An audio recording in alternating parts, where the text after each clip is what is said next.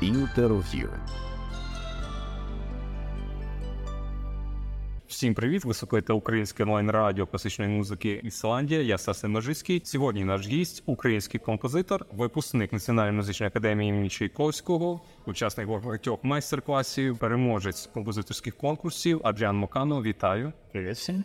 Ти наразі проживаєш в Іспанії. Можна так сказати. Так, так. Ти продовжив навчання в іспанському вузі на електроакустичному факультеті, якщо можна так виселитися. Чому ти вибрав саме електроакустику і чому взагалі Іспанія? Іспанія ж вона, наче вважається, не наймузичніша країна в Європі. Ба, ну почнемо з того, що вся моя міжнародна композиторська кар'єра вона почалася з Іспанії. Так склалося, що мої перші серйозні міжнародні майстер-класи вони відбулися в Барселоні. Це був, по-моєму, 2016 рік, що я не помиляюсь. І з цього з цього почалось все. Я туди досить часто їздив, і там були концерти, і мене дуже сильно привабила власне культура цієї країни. А там як? Там просто більше концертів з класичною, ну з сучасною музикою, тобто живовіше, ніж у нас. Ну, в чому різниця? Бо чому тобі там стало комфортніше? Ну крім того, що там краєвид з вікна цікавіше, ніж краєвид, і краєвид так само вплинув на, на мій вибір, звичайно. Але, скажімо так, там були концерти, в яких я приймав участь. Да? Там почалося все з цих майстер-класів. Потім я виграв конкурс в Барселоні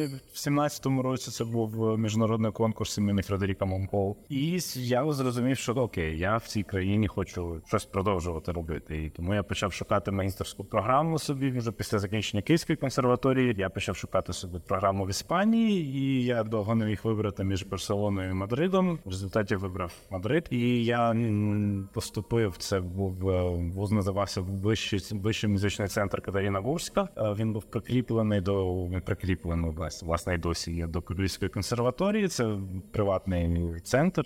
Там є два приватні музичні центри, які прикріплені до Королівської консерваторії. Е, Це Катерина Бурська, і другий це Рейна Софія. І я поступив в Катерину Бурську. Чому на електроакустичну композицію? Це взагалі досить цікава історія, тому що я планував. Власне, я поступив на звичайну так композицію. Да, я хотів та там у них мали викладати Пірлуджі Білоне і Стефана Джервазоні. І я поступив на цей курс, але за якихось незрозумілих для мене обставин цей курс десь за два тижні до його початку вони скасували. І в мене була дилема або чекати ще один рік, або вони мені запропонували перевестись на аналогічний магістерський курс тільки з електроакустичної композиції. У мене власне мовити не було вибору. Я погодився, і там єдина єдина різниця була в тому, що я був готовий той курс, який мав бути з Джервазоні і Білони, мав так 50 на 50 іспанською англійською викладатись, а електроакустичний курс він повністю іспанською мовою викладався, тому що там були викладачі один з Іспанії, один із Мексики був. Ну нічого. Іспанську ти вже знав на той період, коли переїжджав. Ну, знав, але не, не на тому рівні, на якому хотілося б. Я, я туди поїхав, у мене був рівень А2. І мені довелося фактично за рік дійти до того рівня, що, що в кінці року я мав вже магістерську писати іспанською мовою. Довелося так досить швидко це все. Ну, Наскільки вплинуло навчання на електроакустичному факультеті на твою творчість? Тому що електроакустичних творів досі в тебе було ну менше кількості, аніж акустичний для акустичних інструментів. Тобто ти став писати більше для електроніки. Я не можу сказати, що воно якось сильно мене змінило, тому що цей весь курс він був дуже. Він був дуже технологічний. Там основний аспект був саме на технології, на роботі з програмами, але він не, не стільки йшла мова про композицію як мистецтво, скільки просто про окремі речі, інструменти, про інструментарій. То моє мислення, воно в принципі яким було, таким і залишилось. Воно я зрозумів, що в мене в принципі моє мислення композиторське, воно більше електроакустичне, навіть якщо йде мова про інструментальну музику. Тому що якщо йде мова про мислення тембрами, про мислення якимись поєднаннями тембрів, поєднаннями прийомів, або, наприклад, е, в якійсь мірі це навіть може бути ал- алгоритмічне мислення, коли е, виконавець або, або група виконавців не фактично функціонують як, як певний патч програми, да, коли задаєш їм певні параметри, і вони, виходячи з цих параметрів, генерують щось, що в партитурі може бути позначено досить умовно. Тобто партитура не прописана на 100%, а вона дає певний набір можливостей, певний набір комбінацій. І це по суті, я вважаю, що теж є елементом електроакустичного мислення, як такого. І мені це цей курс він просто дав більше інструментарію технологічного. для того, щоб продовжити писати так, як ти писав досі. Так, тобто це був просто ще певне надолуження того, чого мені раніше не вистачало. Чого, допустимо, я не мав такого глибокого знання в певних програмах. Тепер я це знаю трошки більше, але я продовжую робити те, що я робив раніше. Тобто, в принципі, я не бачу такого розділення на композицію інструментальну і композицію електроакустичну. Це все є композиція, це все є одне мистецтво, і воно може спокійно поєднуватись.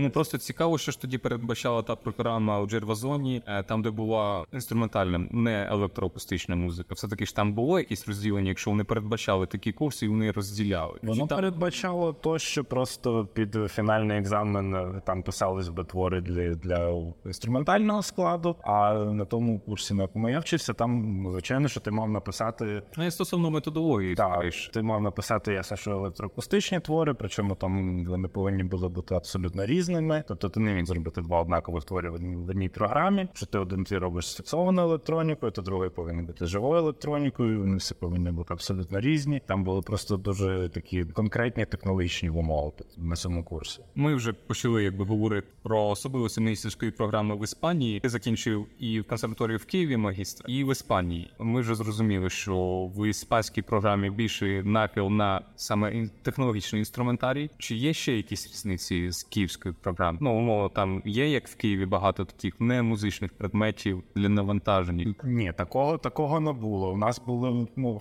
Теж програм, ну, предмети, наприклад, там техніки звукозапису, техніки мастерингу, була які, якісь ще там, типу, музичної критики, якісь предмети. Тобто, в принципі, вони всі входили в цей блок. Там не було якихось предметів, які абсолютно не мали ніякого відношення до цього курсу. Ясно, що основний предмет це робота з комп'ютерними програмами, композиція. Це займало десь там 60-70% від навчальної програми, і решту 30% це були такі допоміжні предмети. Але різниця принципова між навчанням в Києві і навчанням тут, що в Києві це все було набагато вільніше. Ти якби в вільному плаванні знаходишся. Тебе ніхто не, не контролює там кожен твій крок, що ти зараз маєш зробити це, на наступний тиждень ти маєш це зробити. І тебе в Києві чекали, що в кінці року ти маєш представити там свій диплом, маєш представити там свою письмову роботу і оркестровий. А там ну, більше йшла мова про те, що кожного тижня були певний набір завдань, які ти повинен зробити. Якщо ти ці всі завдання протягом року не виконав, то ти просто не доходиш до того фінального екзамену. Да? То там більше це все було, я б сказав, більш строго. Твоя музика вона сонористична. В твоїх творах виявляються нові можливості тембри звичайних інструментів, нових е, ситуаціях, нових поєднаннях, викриваються їхні звукові нові можливості. Мені цікаво, чи ти як композитор сучасний ти звіряєшся е, з умовними авторитетами в тебе там. Ти орієнтуєшся на якийсь стиль, на якусь школу, або на конкретне когось. Якщо говорити про композиторів там визнаних метрів на світовій сцені фігурують, звичайно, є певні прізвища, які на мене вплинули на моє формування як композитора. Вони досі для мене продовжують бути величиною і вагою. Це власне їх. Я можу так трьох виділити, які абсолютно точно на мене вплинули. Це Фури, це Шаріно і це Лахенмон. Але звичайно, що маса є інших композиторів, які просто на тебе впливають тим чи іншим твором. Але стосовно відбору матеріалу, я думаю, що для мене найважливішим аспектом є власна інтуїція. Тобто, власна інтуїція, і все залежить від ідеї кожного твору конкретного. Що, що, що ти в цьому творі хочеш сказати, в тому чи іншому творі? Тому що не, існує для мене там універсального рецепту для, для моєї творчості, для кожного твору там нема такого рецепту. Я в кожному творі намагаюсь знайти якийсь підхід, і він не тільки буде сонористичним, це не тільки стосується власне сонорики інструментів. Ясно, що мені е, цікаво працювати з тембрами і з можливостями тембровими інструментів, але на цьому все не закінчується, тому що композиція власне вона складається з багатьох параметрів. Для мене зараз актуальним є при роботі над кожним твором, от, власне зрозуміти, що це за параметри будуть в цьому творі, і що я з чим там можу поєднувати. Тому що, наприклад, для мене там останні два роки актуальним, наприклад, є музика, так мовити, ще до барокових часів. І якимось чином, от у мене буває, що поєднуються оця, наприклад, добарокова музика, там, наприклад, мадригали Джезуальдо, і можуть впливати на мене. І Звукові естетиці чи якісь алгоритмічні? навіть звукові, тобто, наприклад, навіть робота з цитатами. Навіть у мене був оркестровий твір, який був заснований на цитаті з Мадригало Джезуальдо, але воно поєднувалося з певною та сонористичними нашаруваннями. Ще один, наприклад, ще одним параметром для мене була імітація сирен швидкої допомоги. причому абсолютно різних, які я чув в різних містах. І така от е, комбінація. Да, з одного боку, ми маємо джазуальдо, повністю ренесансна музика, але вона розбита на цитати, вона дефрагментована. З іншого боку, ми маємо якісь сонористичні нашарування майже не висотні, а з іншого боку, ми маємо ці сирени, які теж навіть по імплементації. От, власне, в кожному творі я намагаюся знайти такий набір цих параметрів, з якими я вже починаю працювати. А що їх об'єднує? Ідея їх об'єднує для мене найважливішим є саме ця ідейна складова. Тобто, якщо, наприклад, навіть говорити про цей твір Джезуальдо, який я його називав Целемія Мортебрамі, це назва Мадригало Джезуальдо. Якщо ти бажаєш моєї смерті, в цьому контексті, наприклад, ці сирени швидкої допомоги, вони ну як, як на мене, вони поєднувалися з цими цитатами, з цими референсами Джозуальдо, саме в контексті от, швидка допомога, це якась там ситуація погранична, яка резонує за цим поняттям. Тобто це якась метафорична ідея, чи ідея конкретно музична? Тобто, в якій, в якій площині лежить ця ідея? Скоріше, скоріше метафорик. Психологія, можливо, фізіологія. Ну, типу, коли є композитори, які одержимі, коли вони над цим працюють. Чи це естетично якась? Ні, це скоріше ідейне, що воно все має вкладатися в певну ідейну концепцію. Але ясно, що і звукова концепція, і ідейна концепція вони повинні бути злагоді одна з одною. А от як ти працюєш над музичним твором? Тобто, скільки часу займає відбір цього музичного матеріалу, який би повністю підходив для того, щоб втілити твою музичну ідею? Там ти сидиш кілька годин над одним звуком, чи ти великими мазками працюєш, чи ну тобто, от як відбувається саме твій? Відбір матеріалу, ну скоріше я б сказав, що не відбір матеріалу, а це пошук матеріалу. Тому що треба треба його знайти, або, або воно або є, або воно підходить, або не підходить. Ну, мама не такого там не ж якісь коробочки, з якої я дістаю той матеріал, і думаю, так це мені підходить, це не підходить. Ну, можливо, знаєш, тебе були якісь незакінчені твори, і ти з них потім, наприклад, дістаєш, о, це тут підійде. Тебе немає такої скриньки, чогось напівготового, якихось ідей, які ти потім використовуєш. Ну, я просто такий скоріше, є якісь, нове? Якісь мета-ідеї, які з одного твору в інший вони перекочовують, якось трансформуючись, наприклад, щось ти вже хотів сказати в одному творі, але ця ідея потім з часом трансформується, і в іншому творі вона вже в іншому вигляді з'являється. Хоча, в принципі, можна сказати, що в неї там коріння з того твору йде. Таке можливо, звичайно. Але я б сказав, все таки, що для мене це в першу чергу пошук матеріалу. Е, Це може бути навіть е, навіть може виходити з аспекту взаємодії фізичною з інструментом. А навіть якщо ти цим інструментом не володієш, якщо ти можеш його потримати в руках і якісь звідти звучання видобути, навіть оцей власне досить фізичний аспект він може для мене мати велике значення. Тобто ти сам можеш експериментувати з інструментом перед тим, як Якщо я такий інструмент Якщо є. маю, да, або навіть якщо йде мова про струнні інструменти, то в мене вдома є альт, наприклад, да, тому що мій батько альтист, я сам не струнник. Але от просто тримаючи в руках оцей альт і намагаючись якісь там перетиснення, якісь флажолети видобути, чи там якісь інші розширені техніки, це може тобі підказати якусь ідею. От з'явилася ця ідея, і далі вже починаєш з цим працювати. Тобто я б сказав, що для мене є два етапи. Перший етап це пошук матеріалу. Ти знайшов уже цей матеріал. Далі ти вже починаєш з ним працювати. Ти власне починаєш його видозмінювати, розроблювати. Вже робота з матеріалом іде. Ну і далі наступний е, етап. Ти цей матеріал несеш конкретним виконавцям, які з ним починають працювати. Е, в Європі розумію, це набагато легше. А от, наприклад, для українських реалій твої партитури вони складні, тому що вони вимагають від виконавців е, ну високої майстерності, і вони повинні виконувати те, чого їх не вчили в консерваторіях. Розширені техніки виконавства, багато ось такого всього. В Європі ти багато часу витрачаєш на те, щоб е, дістати з музикантів те звучання, яке ти заклав. Скоріше всього, це набагато простіше, тому що в них досвіду. Ну я, я не хочу сказати, що в Україні немає виконавців. Є, але Є. Звичайно, що є. І є дуже багато хороших виконавців, які, на мою думку, абсолютно нічим не виступають своїм рівнем, своїм рівнем е, своїм західноєвропейським колегам. Ну так, але ми на загал говоримо, тому що якщо ми зараз пройдемо 100 кілометрів до Житомира, ми вже не знайдемо умовно. Безумовно. Так, без нас вони просто в е, Але якщо ми говоримо про виконавців, які там з певних так сказати музичних осередків, тому що я я впевнений, що в будь-якій західноєвропейській країні, десь в провінції, так само можуть бути виконавці, які ну, будуть потребувати додаткових зусиль для роботи з тим чи іншим твором. Але з мої виходячи з мого досвіду, звичайно, що завжди було набагато простіше в Західній Європі. Ми вже Ти їм присилаєш партитуру, і вони вже знають, що з цим робити. Їм не потрібно пояснювати, що ця техніка це таке, ця техніка це таке. Вони можуть якісь уточнюючі запитання мати. Вони можуть запитати там, ти саме такий відтінок хочеш звуку, або такий можуть запропонувати тобі щось. Але це вже йде конструктивна дискусія. Якщо говорити про там певні досвіди з роботи з виконавцями в Україні, було таке,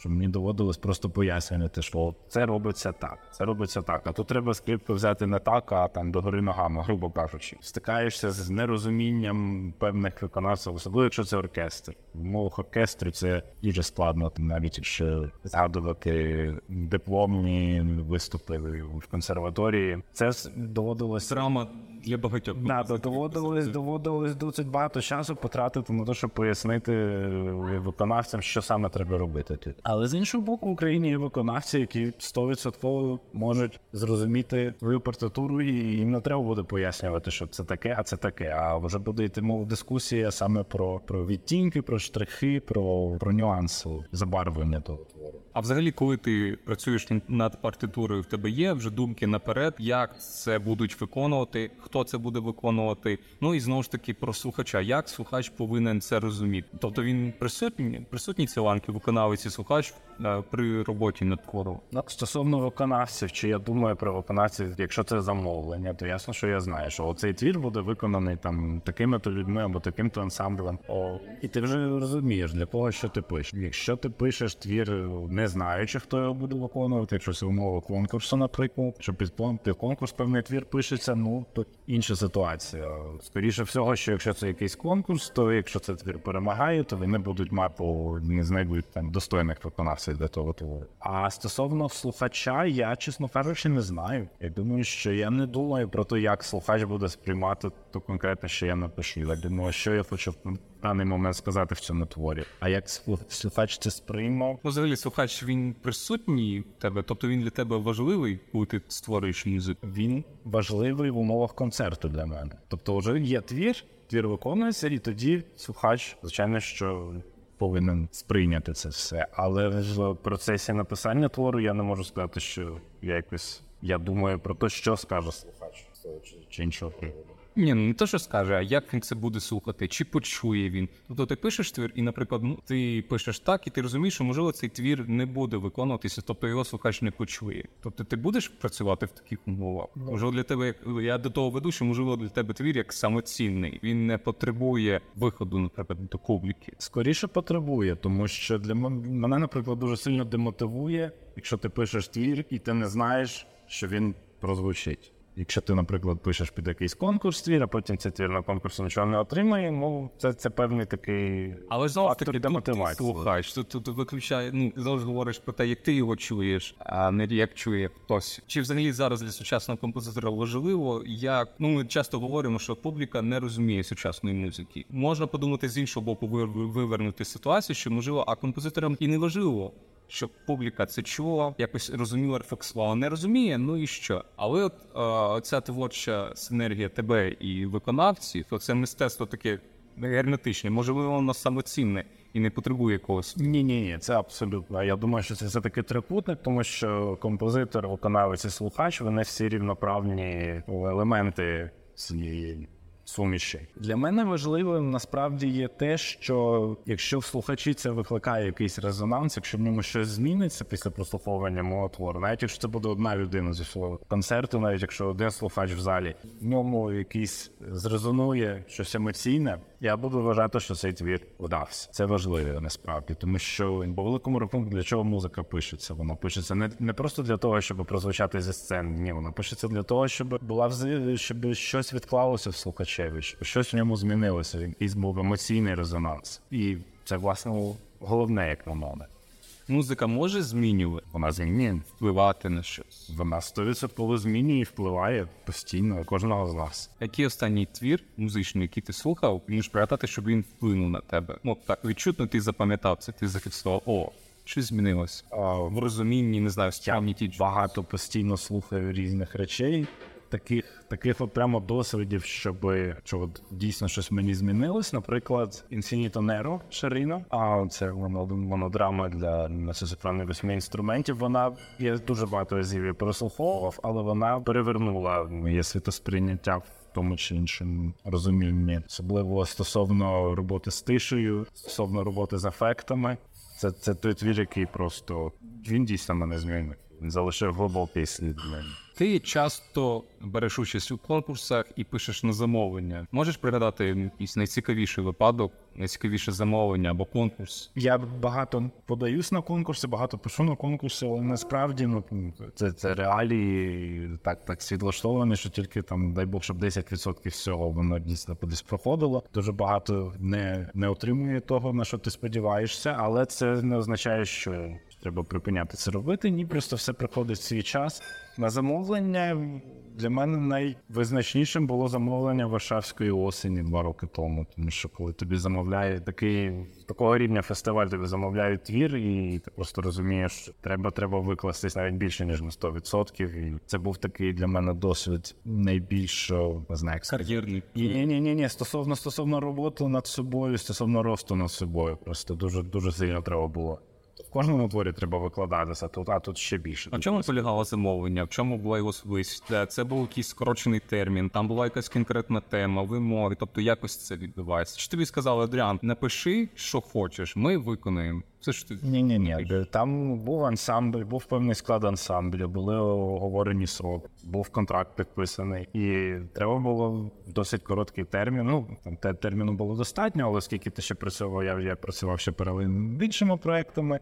В результаті в мене залишався місяць, місяць е, до, до дедлайну, і мені треба було написати твір на 12 хвилин для 12 інструментів, 12 інструментів. Це було досить складно, але можливо. Ти задоволений виконанням свого твору на Виконання просто фантастичне було, тому що то це якраз той випадок, коли ти приходиш на репетицію, і вони виконавці просто все робили. Там ну якісь маленькі, маленькі коригування були, але, але це був польсько-німецький ансамбль Contemporary Music Workshop, по-моєму, називався він. І рівень виконавців ну, це було просто щось вражаюче. А от взагалі композиторські конкурси вони шкодять композиторам в творчому плані, тому що якщо взяти інструменталістів, то це своєрідне зло, тому що воно замикає інструменталістів певному репертуарі, в такому коконі, який не дозволяє їм іти далі, там грати щось або, наприклад, умовно барокове, або щось більш сучасніше. Вони замкнуті в класично-романтичному репертуару повністю. І, умовно кажучи, якийсь е, твір 20 століття, яка вже там ну така золота класика, він може сприйматися інколи для них як щось ну не надзвичайне. Чи є от таке серед композиторів, що ну, знову ж таки певний конкурс він вимагає інструментальний склад, там протяжність твору, якісь певні особливості, але ідеї композитора вони ж фонтанують незалежно від того, що від них вимагає програма конкурсу чи замовлення. Отже, конкурси і замовлення це зло для творчості. Конкурси і замовлення це різні речі. Я би сказав, що конкурси це.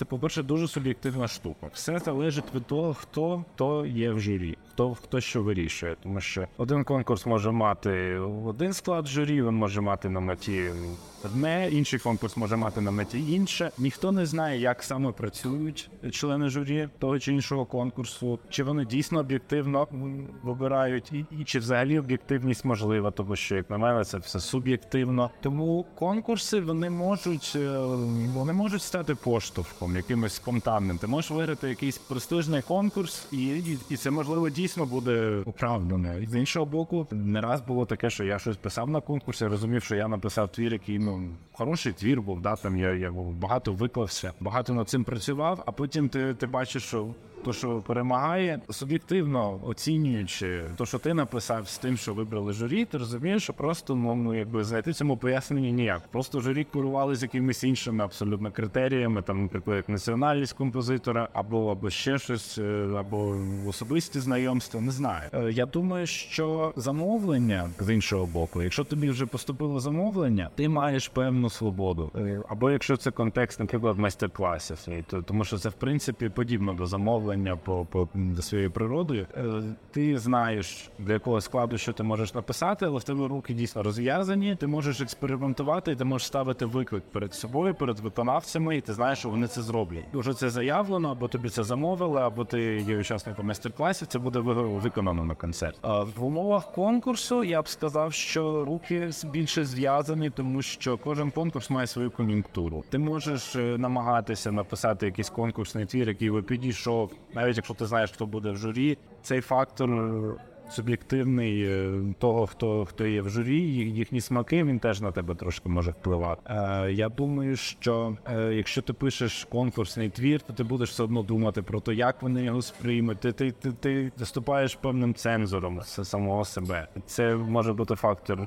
Стримуючи саме з точки зору чесності перед самим собою, коли ти працюєш над твором. З іншого боку, коли це замовлення, то ти можеш набагато набагато більше зробити. Але але дійсно треба, щоб це замовлення до тебе дійшло, щоб щоб на тебе вийшли люди, замовили тобі це, або щоб тебе включили в програму того чи іншого концерту. Тому теж мають місце певні нюанси. В Україні композитори заробляють собі на життя переважно викладацькою роботою. В Україні немає такої системи замовлень композиторам, так як є, наприклад, це в Європі. От скільки потрібно виграти конкурсів, написати замовлень для того, щоб було комфортно жити в Мадриді там місяць. По великому рахунку треба там по конкурсу в місяць вигравати, або ну все ж залежить від все, за- все залежить від суми, тому що є різні конкурси. Є такі конкурси, де можна призовий фонд бути тисяча євро. Є такі конкурси, де це може бути 6 тисяч євро, а десь може бути 20 тисяч євро. Тому все, о, все питання в тому, про, про які суми йде мова. Після замовлення від Варшавської осені, скільки тобі було комфортно жити в Мадриді? Я не в, той, думаю, в той момент я жив в Польщі. Тому в мене було замовлення від Варшавської осені, тому і на той момент я був на стипендії в Польщі, тому тоді взагалі я зовсім інакше думав про це всі речі. Там можна було спокійно не, не думати про це всі фінансові аспекти певний час. Але в принципі, по великому рахунку, ну от є така негласна, негласна, не- негласне правило, що половина музики це десь 100 євро. І от оркестровий, ансамблевий. це залежить, тому що ясно, що якщо це оркестрова музика, мало би бути більше. Якщо це ансамблева музика, то можливо трошки в меншу сторону ця сума була би. Але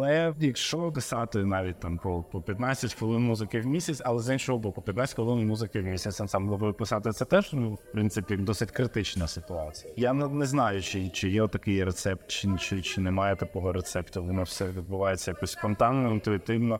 Є такі місяці, коли культурне і професійне життя більш насичене, потім потім якесь затище наступає. Потім, коли вже не, не чекаєш чогось такого, то може звалитися на тебе там три проекти одночасно. В моєму випадку, в моєму житті все дуже диспропорційно в цьому плані виходить. Чи можливо е, в сучасній музиці отримати е, національну ідентичність, втілити національний елемент? Умовно кажучи, чи можна конкретно у нас сучасних композиторів зрозуміти, що вони українці?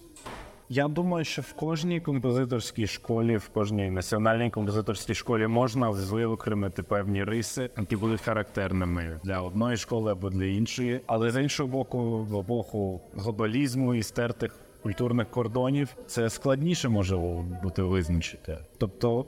Я думаю, що є певні риси, які можна, наприклад, сказати, що от українські молоді композитори для них характерне там таке, таке і таке. Але я не можу сказати, що це, наприклад, було би дотичним до мене, тому що на мене впливають якісь речі, які йдуть з інших куточків світу, з більш західних, припустимо, частин Європи. Я не знаю, якщо, наприклад, хтось мою музику послухає, чи він може сказати, що вона українська чи, чи, чи ні. Але я, я б скоріше сказав, що ні. А якщо працювати з українським мелосом завдяки сучасним методам композиції, у нас не так не так часто з цим працюють. Ну, можливо, в останні роки не так часто, але в принципі навіть хвилі неофольклорні. Ні, ні, ні. Ну Та, то- і то, що було раніше, е, то, то ясно, що це визначне. Ну, в плані це основний елемент, який, який каже, от це українська музика, тому що вона працює там з українським автентичним мелосом. Ну, я трошки інакше. Ну, Тобто український наос він є, але ж не обов'язково там повинна бути тема, що ми не знаємо, це щось як українська пісня, і вона подібним чином розвивається. Якщо це поєднати зі структуралістськими якимись техніками, та тобто який він перетворюється. Ми можемо не чути, що це, мовно кажучи, якась українська народна пісня, але відчуваємо, що це щось, якусь ідентичність. Я думаю, що цей мелос автентичний повинен жити в композиторі для, для початку. Щоб це все органічно перетрансформувати е, в те, про що ти говориш, я думаю, що в першу чергу композитор повинен цим жити. Воно повинно всередині нього бити ключем, так би мовити. Тоді він це може органічно перевтілити. В такому випадку так. Якщо це в композиторі не, не, не живе настільки органічно, я думаю, що краще, краще не, ну, не намагатися штучно щось зробити з цим. Якщо, якщо воно справжнє, то воно справжнє в тій чи іншій формі е, з'явиться в музиці. Я думаю, що головне це писати про те,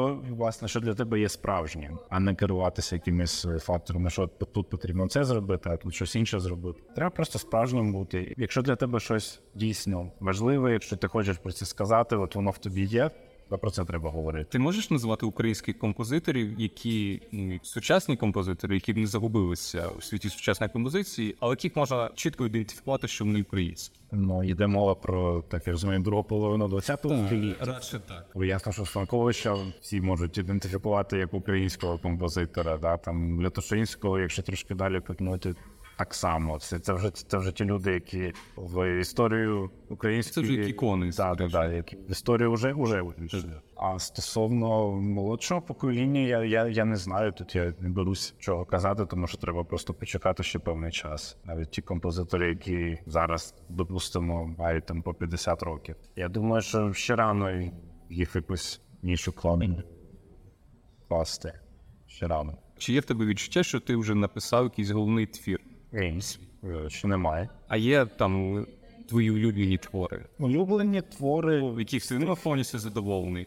Ну я не можу сказати, що є такі твори, де я повністю задоволений, бо завжди знайдеш щось, що можна було би зробити краще. Бо або, наприклад, або не так зіграли, і ти починаєш думати, або або я не так щось написав, або або щось не так зіграли. Скоріше всього, завжди знайдеться якийсь елемент в творі, який би ти переопрацював. Можливо, потім ця ідея перекочовує в наступний твір, де вже ти її в іншій пропра- пропрацьовуєш уже в іншій мірі, вже більш детально. А ти перероблюєш свої старі твори? Тобто працюєш над ними довше, потім перероблюєш. Знаєш, як Штукалозин говорив, Ні, для мене твір можна над твором одним тим самим можна працювати. Ні, якщо вже твір написаний, він уже, так би мовити, виконався, партитура в світ пішла, він уже починає жити своїм життям. Я не бачу сенсу щось брати якийсь твір і його перероблювати, тому що це вже готовий продукт. Мистецький, Та він уже це, це як от дитина, да? вона вже виросла, все і, і почала жити. Яка є така? Да, яка є, така є. Щось не, не подобається, значить треба іншу робити. Якщо в тебе була можливість організувати концерт, в якому звучали твори, які тобі найбільше подобаються, свої інших композиторів, що б увійшло в цей е, концерт з твоїх творів, як би ти його поєднав з іншими? Скажімо, нехай це буде там. Концерт з п'яти-шести творів. Ну тут уже це, це питання скоріше не, не до мене як композитора, а я би мав себе уявити в ролі куратора концерту. Ну і добре, давай в якому контексті ти хотів би почути свої твори? в різних контекстах я не можу сказати, наприклад, що навіть ставити свої твори в одному концерті, наприклад, з творами там тих же композиторів, яких я раніше називав, там з тим же Фурером, наприклад. Це може бути цікаво, а може, можливо, я, я чесно не знаю. Стосовно саме мистецької концепції. О, Як би це зробити, тому що можуть прослідковуватися певні, наприклад, риси, які вплинули на мене з того ж фурера, наприклад. Навіть от у фурера є твір для сопранної басової флейти, і в мене є твір для сопранної басової флейти. На абсолютно різні, хоча мають певні там спільні параметри. Можливо, навіть було би цікаво почути ці два в одному концерті, але це вже питання до тих людей, які будуть це організовувати, це виконувати. Я би не брав на себе відповідальність ставити от свої твори поруч з якимись творами е, композиторів, які вже стали певними іконами. І останнє питання: композиція е, писати музику. Це для тебе процес, який, який проходить з якимось натхненням, чи це як рутина для тебе робота? Є ж стереотип, що художник він повинен бути шаленим, неймовірно затятим, писати музику. Інші ж вважають, що композитор це така ж сама будь-яка офісна робота, рутинна, де композитор повинен робити свою якусь роботу. Для мене повинен виникнути певний імпульс, щоб я сів працювати над твором. Цей імпульс повинен виникати. Далі вже знаєш, як там спалахнула іскра, і вже процес пішов. Далі вже йде процес роботи, тому що ясно, що це композиція, це не тільки натхнення, це не тільки якийсь там творчий екстаз, ні. І рутинна робота, в тому числі, особливо, якщо мова йде про певні там аспекти набору партитури, партії і так далі. Тут взагалі про творчість мова не йде. Але навіть якщо ти пишеш твір, це робота, це складна робота, але це натхнення воно повинно звідкись виникнути. Тобто якась іскра повинна з'явитися, вона повинна спалахнути. Далі вже процес заводиться і починаєш, тому що ти не можеш постійно перебувати в якомусь шаленому екстазі, тому що тут ти просто згориш як людина. Треба свої ресурси теж вміти розподіляти. Треба знайти цей імпульс і далі вже потім зрозуміти, як твій композиторський двигун повинен працювати, так щоб ресурси свої власні вміти розподілити. Дякую тобі, Адріане, за розмову. Дякую Дякую, що прийшов. Дякую за увагу. Всім па-па.